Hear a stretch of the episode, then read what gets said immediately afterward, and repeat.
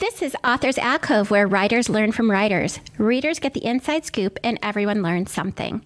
An episode comes out every Wednesday where writers share their latest work, every other Tuesday, where us writers get taught by such experts as editors, book cover artists, and marketing execs, and beyond. So grab a cup of coffee and let's dive into our next book. Hi, welcome to Authors Alcove. This is Agnes Wolfe. Today I have Taffeta Chime. She is the author of two sci fi coming of age books, Stoodie and The Last. And as I understand, Stoodie you actually wrote when you were in high school. Is that correct? That is true. Yep. That is awesome. so, welcome to Taffeta. Do you mind sharing just a little bit about yourself and what got you into writing in the first place? Oh, absolutely. Yeah. So I am a lifelong writer. I've been writing since I could hold a pencil, pretty much. I love stories. I love storytelling. I love people. And so what got me into writing? I don't know. It's just always kind of been a part of who I am. I guess we could talk specifically about what got me started writing these two books, but realistically, what got me started writing was just the love of stories and wanting to create them and explore them and learn about people through them.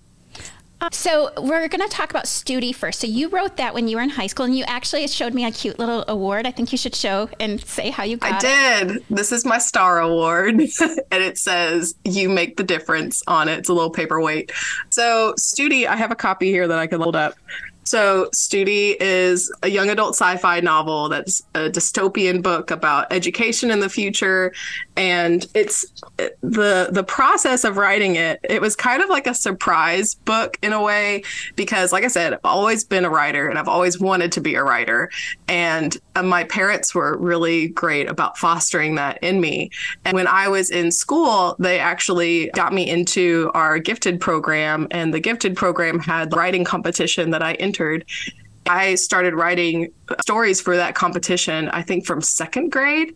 And each year, the, the stories that we had to write had to be futuristic, research based stories that were set on certain themes and certain topics. And we had to uh, include certain research and show that we had done that research. So, Stoodie was actually originally a short story that I wrote for this competition when I was in seventh grade and the theme was about education and artificial intelligence. I wanted to write a story about what would it be like if I didn't have to go to school anymore?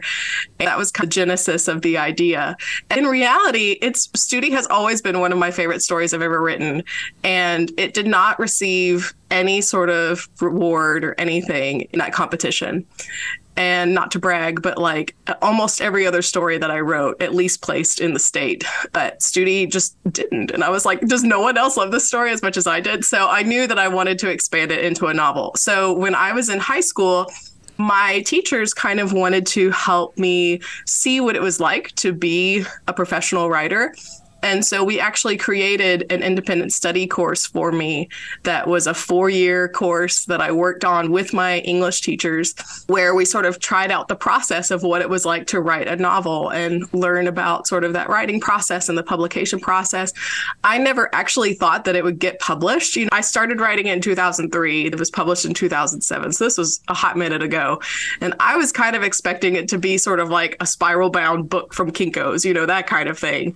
Not actually like published published but I worked on writing it for two years. Then I revised it for another about a year and a half or so, and then started learning about the publishing process when I was a senior.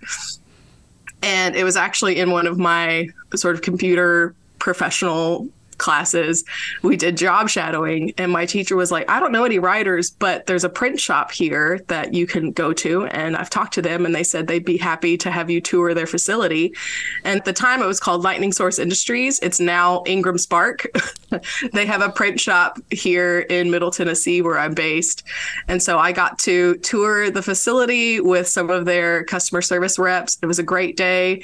And in there, I talked to one of their sales department people, and she asked me, she said, Are you familiar with Christopher Paolini? And I don't know if you recognize that name, but he's the man who wrote Eragon and Eldest and that series. And he was very young also when he wrote those and published those. His first contract for publication was through Lightning Source and they work with small publishers and independent publishers. Again, this was in 2007 when print on demand was still really new and state of the art, sort of new wave of publishing. They said you know, he first printed through us, and then he sold 10,000 copies, and Simon and Schuster bought him out, and we could do something similar with you. And that was the first time that I actually felt like I, I could actually be published. Like this could actually be like a book book. And so I was like, yeah, I want to try that. And so I published through them. So this little award that I got, like I said, it means a lot to me. This was from my county board of education that I got it as a senior. And I was nominated by my teachers as someone who took initiative of pretty much putting their education in their own hands. Part of my learning process about this too is also learning about marketing and like what it's like to market as an author. And so after I published right around the time that I was graduating, but then I did so many book tour around my county and visited schools and libraries and stuff. And so that was also part of a reason why I got that award. So that was the process of that actual book. And then my second book, The Last, is actually kind of a similar story because it was an academic project, but it was my undergraduate creative thesis at college. I kind of followed the same process where it was a four year plan of writing for two years and then revising and publishing for the following two. And I had a board of professors who helped me out but because this was on the collegiate level and because I already had one book that I kind of knew what I was doing, this one was more about researching for content. And it's a much more information heavy sci fi story. And let's see, again, because I held up the other book, I have a copy of the last two right here. So this one is actually also based on one of those short stories that I wrote. And this is based on the very first one that I wrote when I believe I was nine years old. And the topic was about oceanography. I was nine and I liked dolphins, and my sisters were studying French in school. So I thought French was cool. And whereas Stoodie is like um, an expansion of the short story, and the whole novel is sort of the whole short story spread out. This one, the short story is the first chapter, and then it's a it's a continuation. It's a, a young adult coming of age story that's more like post apocalyptic about the end of the world and uh, the main character josephine her father is an oceanographer and he works on a secret government project which is pretty much a housing facility in case of like a doomsday sort of scenario. And of course guess what? It happens sooner than everybody thought. And joe is the last from the surface to survive which is where the title comes from. She finds this underwater city and the rest of the story is her growing up in that environment and having to deal with grief and loss and learning to live with people from different cultures and beliefs and societal norms and that kind of thing. Also, while just being a young girl and learning what it means to become a woman and that kind of thing. So you mentioned that um, mental health was a topic that you covered in the last. I don't know about Stoodie, but specifically loneliness. How did you deal with such a sensitive topic for that that coming of age group? Yeah, so it is kind of a topic in Stoodie as well. I would say that um, Stoodie is more about disability studies and sort of the taboo around having a disability, especially like a learning disability.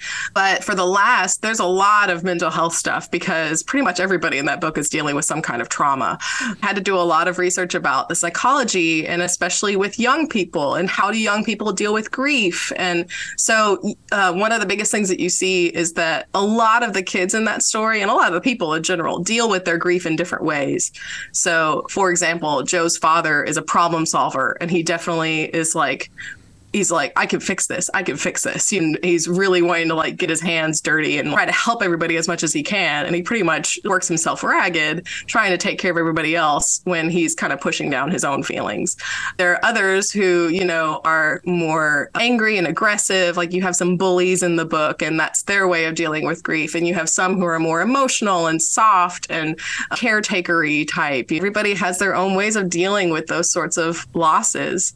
And there's a lot of what's it called? Survivor syndrome where people like joe feels a lot of that because will almost treat her like a celebrity for being the last from the surface to survive. And she's like i don't deserve to have that credit. Like so many of the people i love died and there's nothing special about me. Please don't call me that. But she represents hope for a lot of people because they think if you were able to find your way here, maybe these other people that we think passed away, maybe they could come here too. There's a lot of complex feelings and there's a lot of talk about mental health and trauma and grief, especially. A big theme in the book is talking about the importance of thriving in the midst of survival. So there's this place that they're living in. It's a beautiful city. It's this beautiful underwater town that has like it's preserved certain art and there's all these exotic plants and like the architecture is beautiful and in some ways it feels kind of like why would you have such an ornate place to live in when you're just surviving. But the thinking was like, we want people to feel like this is actually a place to live and to have a good life rather than just feel like you're in like a bunker, because there's a lot of psychological benefit to that as well. And so there's kind of a theme of that throughout the book where Jo learns that she needs to do much more than just survive. She needs to learn how to live her life to the fullest, even when it's in this terrible situation that she's been dealt. I know one of the main conventions of post apocalyptic, and both of your books are post apocalyptic, right? Stoodie is not so much. It's more futuristic, bad future, but not the end of the world necessarily. But this one is post apocalyptic. That word's hard for me. So, hope is generally a very prominent invention. And you mentioned that she is hope for everyone else. Was there hope that she ends up finding throughout the book without sharing any spoilers? Well, I guess I can share this spoiler a little bit because it's from the first chapter. Jo's mother dies. She's one of the people who dies in the in the war that happens, and she has this hope of like maybe she's still out there. So even for herself, she's hopeful that her mom will, will come back. She's always kind of holding on to that hope, and everybody has a hope to return to the surface. They have resources that they're using outside of the city to help clean up the surface so that they can go back and live back on land again and repopulate and that kind of thing. And so throughout the whole book, that's the sort of the end goal is that we're not going to stay down here. We do eventually hope to go back to the surface. So there's that hope that Joe has and everybody else has too. Going back to Stoodie, she talked a little bit about what it is about, but you didn't explain what a Stoodie is. Do you mind just explaining the basic plot line without giving any spoilers, but explaining what a Stoodie is and why she's set apart by being a student. Absolutely. Yeah. So I guess I, I did mention it's about education of the future, but that's all I said, isn't it? So Stoodie takes place in a time when kids don't have to go to school because that was my dream. They learn through a machine that downloads information directly into their minds overnight, thanks to a machine that's called a tutor.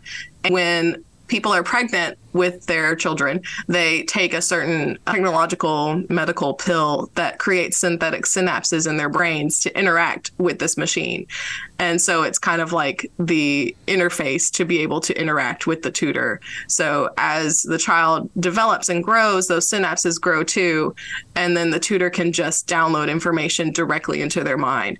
So they don't have to go to school, they just learn overnight. And then they have to take a test to ensure that all the information is getting received and so stoodies are traditional school students. That's the full term for it, TSS acronym. Stoodie is kind of a derogatory term for someone who has to go to traditional school because, for whatever reason, maybe it's something physiological or technological or something, the tutor and the synapses are not working and the the kids can't learn that way and in this society it's just seen as like the end of their childhood because normally in this world normally kids just get to play and hang out and focus on their social skills and and just have fun all day. And then if you have a traditional school student they have to actually go to school and think and read and write. And they have to sit in an out in a desk for hours a day and listen to rules. And it's 5 days a week and it's every week and it's for like 12 years. And then there's homework and it's awful you know it's terrible. So the main character Imai her test scores just start dropping and we never really know why. And she just comes to terms with like i'm a stoodie i'm going to have to go to traditional school. And she just thinks her life is over. She thinks this is it. I'm going to be ostracized. It's going to be terrible. I, my life that as i know is going to be over. And her family also kind of deals with some of that I guess grief is a word for it, but just thinking about like something is wrong with my child. But then she goes to traditional school I said I wrote the story when I was in seventh grade. She's about a seventh grade girl, and she enters into that school and she learns to read, she learns to write, and she learns about imagination and creativity. And she starts to understand that what she thought was normal is not, and that she is actually experiencing much more than she ever experienced before. So that's essentially the story of stoodie. So yeah, stoodie itself is a made up word and it's it's a derogatory term for someone who has to go to school. So how did you portray her personal growth and what part did it play that she was kind of set apart from everyone else? There was definitely that stigma of like heard that her scores are not doing well and like why isn't she playing with us anymore? There's kind of this whole side story about a video game that the kids are playing and Imai's brother installs it for her and it's like she's so excited to play it and then all of a sudden she can't play with her friends and she can't go to the park anymore to play with her friends and they're like I heard that she's not around because she has to go to school. And you're like oh my gosh you know I can't believe it. Uh, and then even her own brother like has this sense of I don't know how to help my sister. I don't I don't know how to be a brother for her because what I I don't know what to do. But there, there's another aspect of the story. Her great grandmother moves in with them and she calls her Gigi Sasha. And I kind of imagine, like, this is sort of my head canon. I kind of imagine that Gigi Sasha is sort of from our generation or maybe a generation or two after us. She's one of the last ones to have books and she knows how to read and that kind of thing. So she went to school. And when she moves in, at first, Imai is kind of like, oh, we're going to have an old person living with us and we'll, you don't want to have to take care of her. But then, like, she sees some of the, she's like, you have books. Like, these are like, really cool antiques. She pulls out her old cell phone and her Imai thinks that that's really cool retro technology. And so when Imai goes to school, her great grandmother is there to kind of help support her and be like, you know what, it's not that bad. I can help you read and I can help you with your homework. And so even though she feels ostracized by her friends and sort of left out by them, she finds support in other places that she wasn't expecting. So, what were some of the challenges that you encountered when you were writing, for, specifically for the coming of age group? There's a couple different things. And like I said, it's been a minute since I wrote these. so I had to kind of think back to it. I remember that I was still a pretty young writer when I wrote these, and it was difficult for me to step into characters that were different than who I was. And so, for example, Imai's relationship with her dad is kind of a strained relationship. And I had men read some of the parts with Imai's father to make sure that I was portraying him well. And even now, like, as you go back and read stuff that you wrote when you were younger, there's a lot of cringeworthy things. There are some, like, I'm Imai's Japanese American, and there's incorporations of Japanese culture in her life. And now that I look back at some of that, I'm like, oh, I could have handled that better. or the same thing is true in the last, where Joe is French. And I really wanted to incorporate multiculturalism in that book because I feel like in a post apocalyptic world, you know, we're going to have to blend and and overcome a lot of the differences that we have culturally.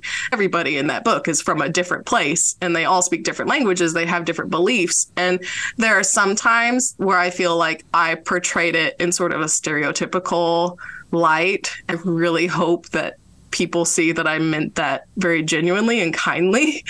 I look at it now and again, I could have done that better. Like some people might look at that and be like, what was she doing?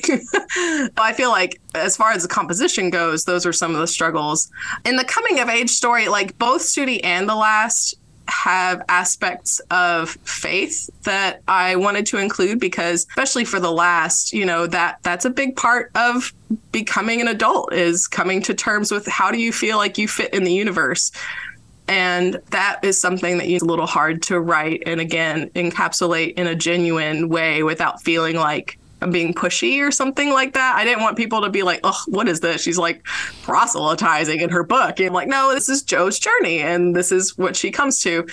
And the same thing is true where in Stoodie, I thought it was interesting to think about if Gigi Sasha has books, if she's from the older generation, maybe she has a Bible.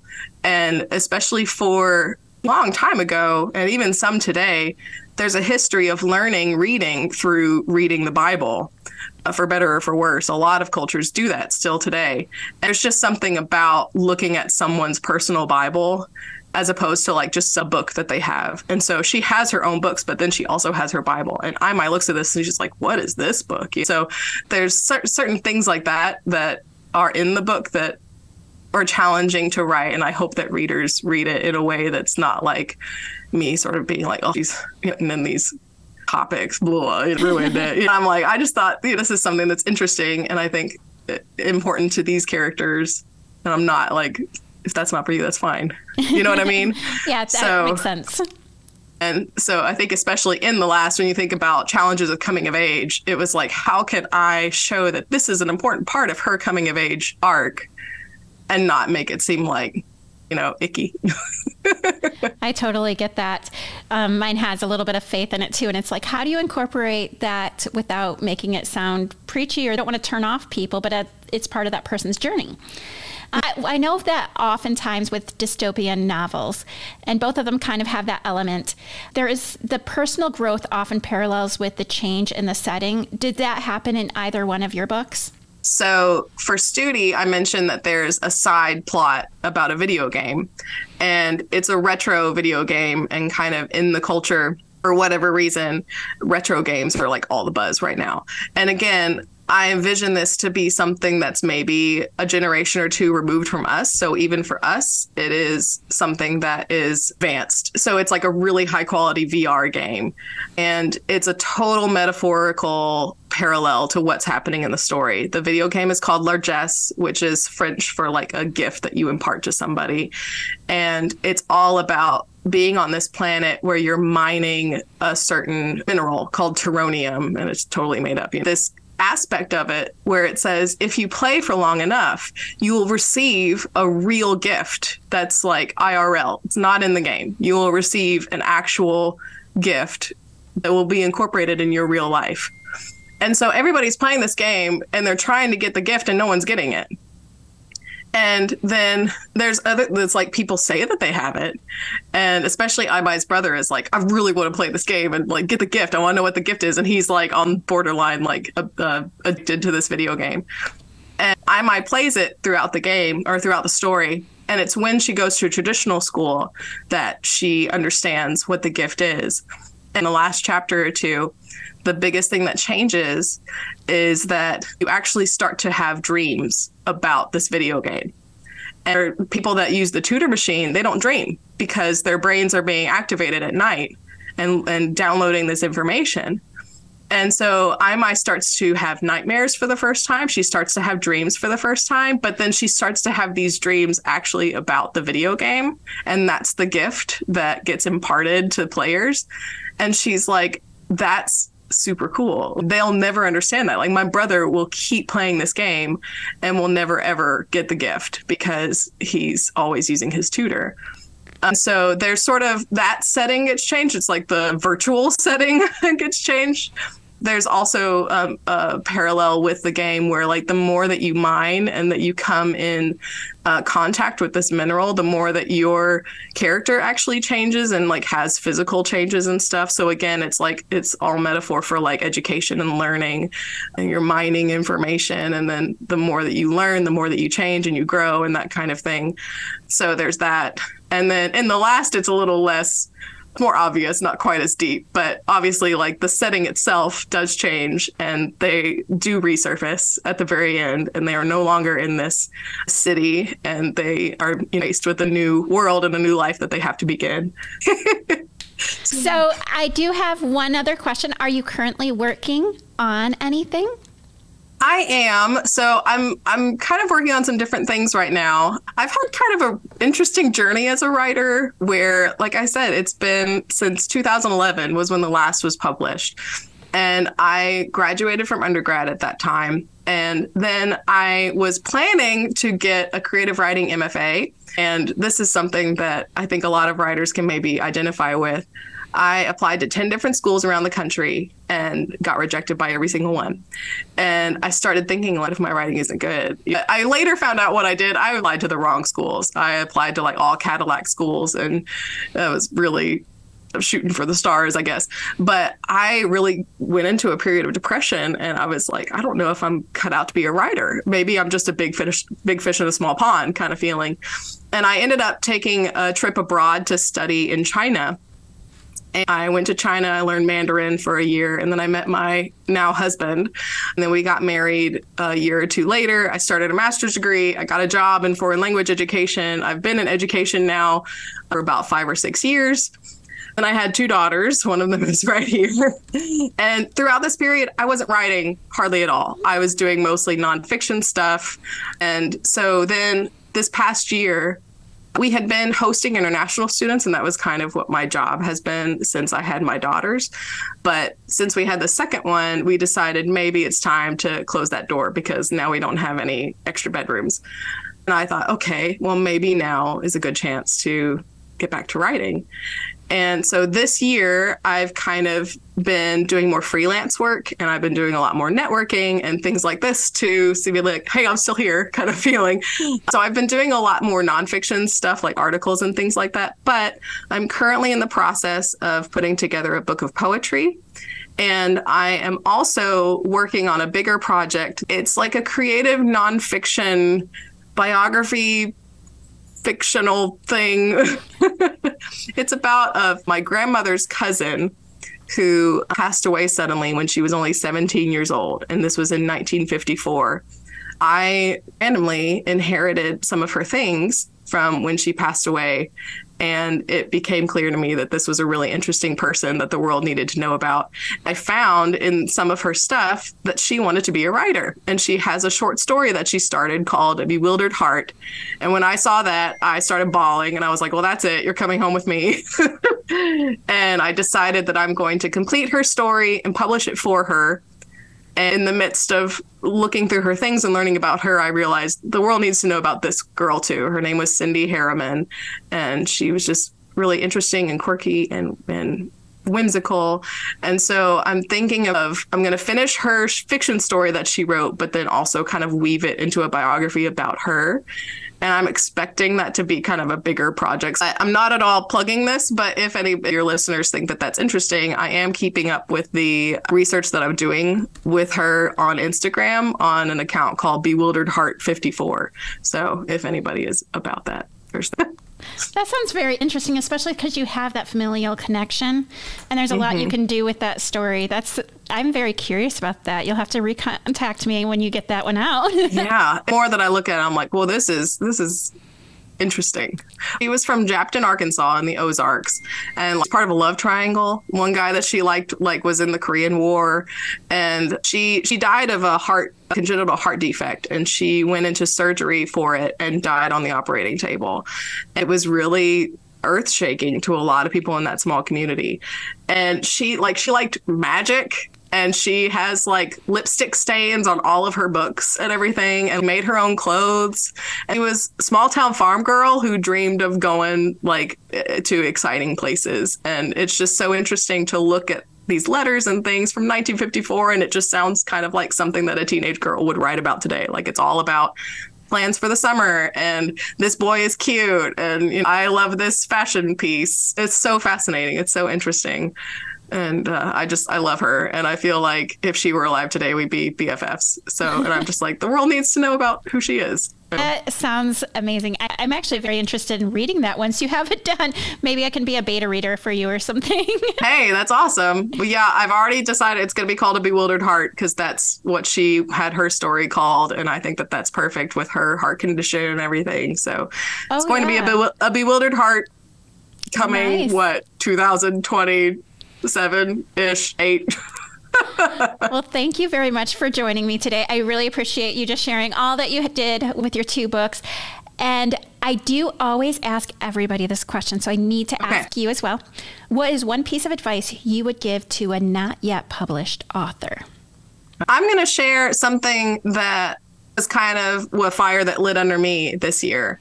I read this book that I bought like 10 years ago from a used bookstore and it's one of the worst books I've ever read, but it changed my life and my perspective as a writer. It's called How to Be a Successful Housewife Writer, which is an awful title, and it's terribly outdated. It's I think the copyright is 1979 by Elaine Fantle Shimberg, and I'm like, no shame to Elaine. This was great for her time. There's like a whole chapter about keeping your filing cabinet organized and uh, budgeting for postage and making sure you have carbon copy paper and that kind of thing. But the biggest message in this that I was like, I need that was talking about how if you want to be a writer, treat yourself like a writer and take yourself seriously. I think that so many writers see this as like a hobby.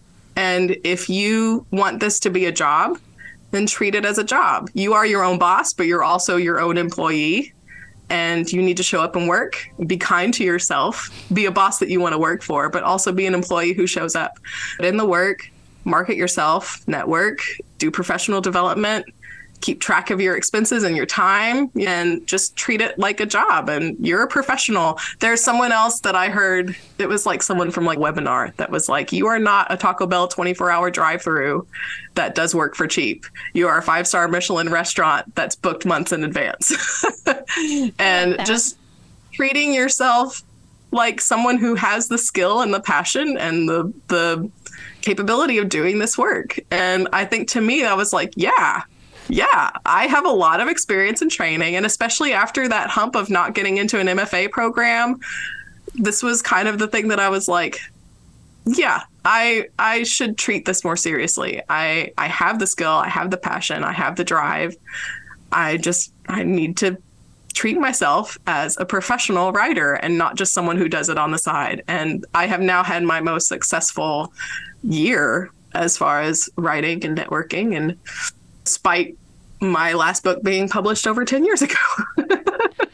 I'm so glad I asked that question because everybody brings something else, even though a lot of people say never give up, but then they add their own little twist on that or anything. But like you shared something that I have not yet heard from anybody that I've asked. So it just makes me so excited when I ask people and they come up with, and everybody has a different thing that they say, which is why I will probably never stop asking this question. yeah, yeah. Well, it's always good. I've done a lot of like speaking to younger writers because I myself was a young writer. And so I get asked that question a lot. But I feel like this year I'll have a different answer and I'm like, do it, do the work. Nice. And it's so funny how like I've almost thought about like reaching out. I have no idea if Elaine Fantle is still even alive or not. But I'm like, do you want to do like a second edition and I write it with you because we, you got some work to do. It was good, but it needs a lot of work. Like the term successful housewife, like there's successful, ew. Housewife, ew. housewife writer, what? And then there's like every time that she mentions an editor, it's like a male, and it's there's just uh, there's so many like problematic things in that book. just like it's like the core, you were good, but it was it made me so mad reading it, but it also like made me want to do stuff. So, you know, I guess mission accomplished. Doesn't it make you wonder though, like if you do rewrite it, people 50 years down the road would be like, oh my goodness. She talked she- all about marketing herself on TikTok. Ew, you know, right? Yeah. Engaging on social media. Ugh. yeah. Well, thank you again so much. I really appreciate you joining us. I, I, completely appreciate you taking that time. Thank you very much. Thank you for asking me. You know, when you email me, it just made my day. It made my day. Awesome. Or email me, uh, message me, or something. However, we connected, it made me so happy when you reached out. Great. All right. Well, thank you very much. Yay. Thank you. Thank you so much for listening to today's episode of Authors Alcove. We will be back next week on Wednesday, where we will have a writer share yet another piece of work.